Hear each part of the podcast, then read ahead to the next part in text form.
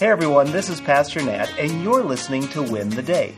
This is your daily five minute discipleship to help you stand firm, stand faithful, and stand on God's Word. To help you do that, today we're going to begin to answer the question Who is Jesus? Who is Jesus?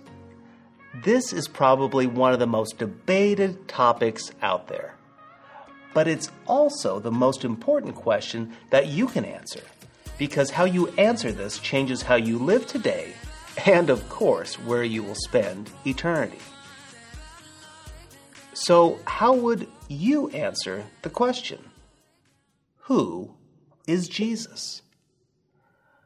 I guess the better question is how does the Bible answer the question? We're going to answer this question this week as we continue our study of the book of Colossians. Here is how Paul begins to answer that question of who is Jesus. Christ is the visible image of the invisible God. He existed before anything was created and is supreme over all creation. In verse 15, we find the heart of the issue that the Colossians were facing. Now, you may remember from last week that Paul was writing the Colossian church to combat false teaching about Christ. The most serious aspect of this heresy was that Jesus was not God. Now, let's be honest, this isn't any different today.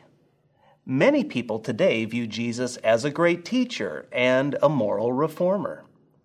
Some today reject his reformation as the culture becomes more and more woke. Still, Others teach that Jesus was a man who became God. Others declare he is one of many gods. So there's just a lot of bad understandings of Jesus' identity.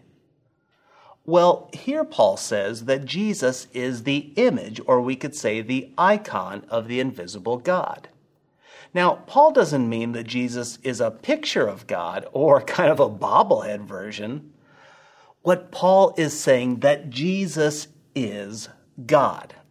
He is the exact representation of God. It is God in the flesh. This is why Jesus would say, He who has seen me has seen the Father. To think of Jesus as anything less than God, it's blasphemy. Now, Paul goes on to say that Jesus is the exact image of God and the firstborn of all creation. Now, many Arians and Jehovah's Witnesses point to this passage as a proof text for Jesus being a created being. This is simply not true. What this comes down to is what we call poor hermeneutics.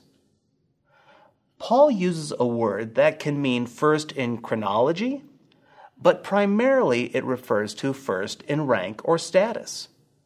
This would coincide with Jesus being referred to as the only begotten Son of God. Begotten comes from a word that means to be one of a kind or in a class all of its own. When we look at this passage as a whole, which we will continue to do, it's frankly impossible to take Jesus for anything but being God. God who is one of a kind.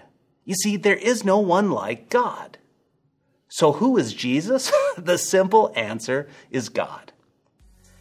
That's why this is my challenge for you. Share this teaching with someone who has wrestled with understanding who Jesus is. Maybe it's a sibling, maybe it's a parent, could be a friend, a coworker, or maybe that skeptic online.